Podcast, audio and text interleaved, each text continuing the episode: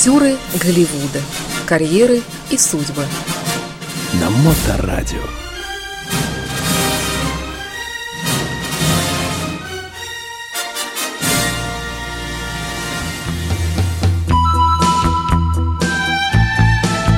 Ну, казалось бы, привычный трек для, а, для, собственно говоря, этой программы мы сегодня э, поменяем. И будем мы слушать э, другую музыку э, согласно пожеланиям Ильи Либмана. Вот это вот конкретно.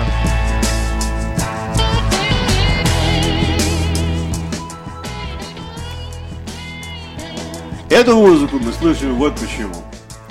Я, я думаю, что это один из первых видеоклипов, который случился совершенно неожиданно. А этот клип вообще-то фактически часть фильма, в котором главную роль играет Мик Джаггер.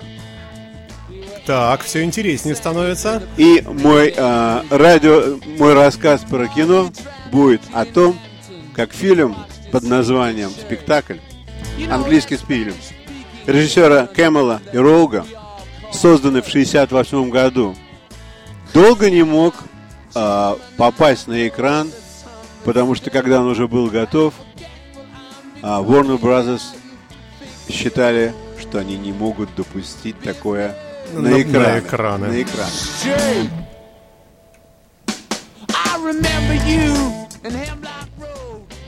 А, значит, перед тем, как я читаю эту статью про этот фильм, я подумал, ну что такое? Что за фильм? Я что его никогда не видел. Да, что да. такого запрещенного могло быть в 68 году? Я, конечно, сел и посмотрел этот фильм два раза. А почему два? Потому что для того, чтобы все как следует впитать, надо смотреть два раза. Значит, история такова, что фильм был отнят, отснят в 68 году. И то, что там какие-то откровенные сексуальные сцены, это, в общем-то, не так важно. Потому что в то время уже показывали достаточно много секса на экранах. Но там вообще все решение настолько преждевременно. То есть вот этот фильм, он попал в какую-то петлю не свою. Он абсолютно преждевременный для 60-х годов. То есть то, что мы видим сейчас, вот эти ужасные э, сериалы с кучей секса, наркотиков, э, кровища везде течет, все это снято в 3D съемке и так далее. То есть э, тогда, в те времена, ничего подобного и, не подобного было. ничего не было. И вдруг вот это. И вдруг такой фильм сняли и не знали, что с ним делать не знали, что с ним делать до 70-го года. В 70-м году а, взяли еще одного режиссера, который бы его урезал таким образом, чтобы он для чего-нибудь хотя был бы годен, потому что, в общем-то... Потрачены деньги. Да, да. Потрачены, потрачены деньги и немалые. Там играют знаменитые артисты, играет Джеймс Факс и э, Мик Джаггер. И, в общем-то, фильм должен был выйти. И фильм вышел. И на него были совершенно ужасные рецензии ото всех. От американцев, от англичан, что это унылое дерьмо, что это слишком много садизма, одно, другое, третье. И все это продолжалось до начала, до 70-х, до 70 годов, до конца 70-х и 80-х. Фильм полез в гору и стал культовым. В настоящее время этот фильм входит 48 лучших кино британских. То есть э, Warner Brothers э, не прогадали в конце концов. Я не знаю, получили ли они, они права уже передали Нет, кому. Получил ли, а, получил ли они достаточно денег, чтобы это дело окупить. Но фильм, конечно, очень интересный.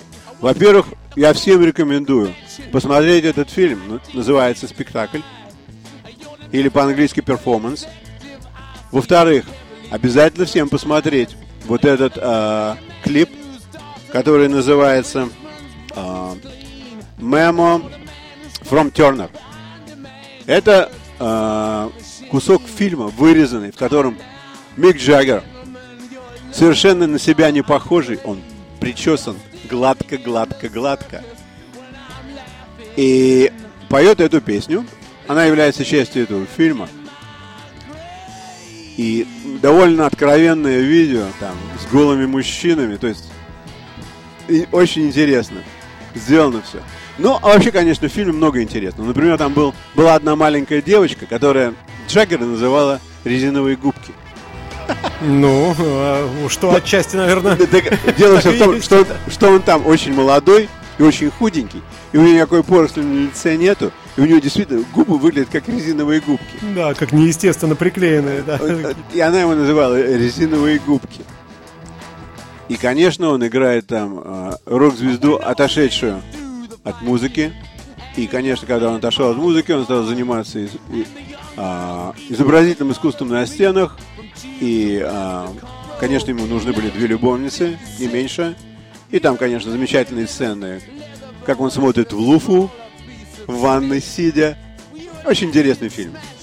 А хоть о чем? В чем там смысл? Ну, Сюжет фи- есть сюжет, какой-то? Конечно, сюжет есть. Сюжет очень простой.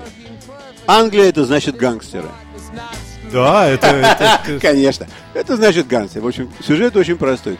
Один э, исполнительный га- э, гангстер, подчиненный, вдруг возомнил себя, что он... э, Не хуже босса. да, он, что он не хуже босса, что он сам знает, кто он есть, и а, решил уйти от босса.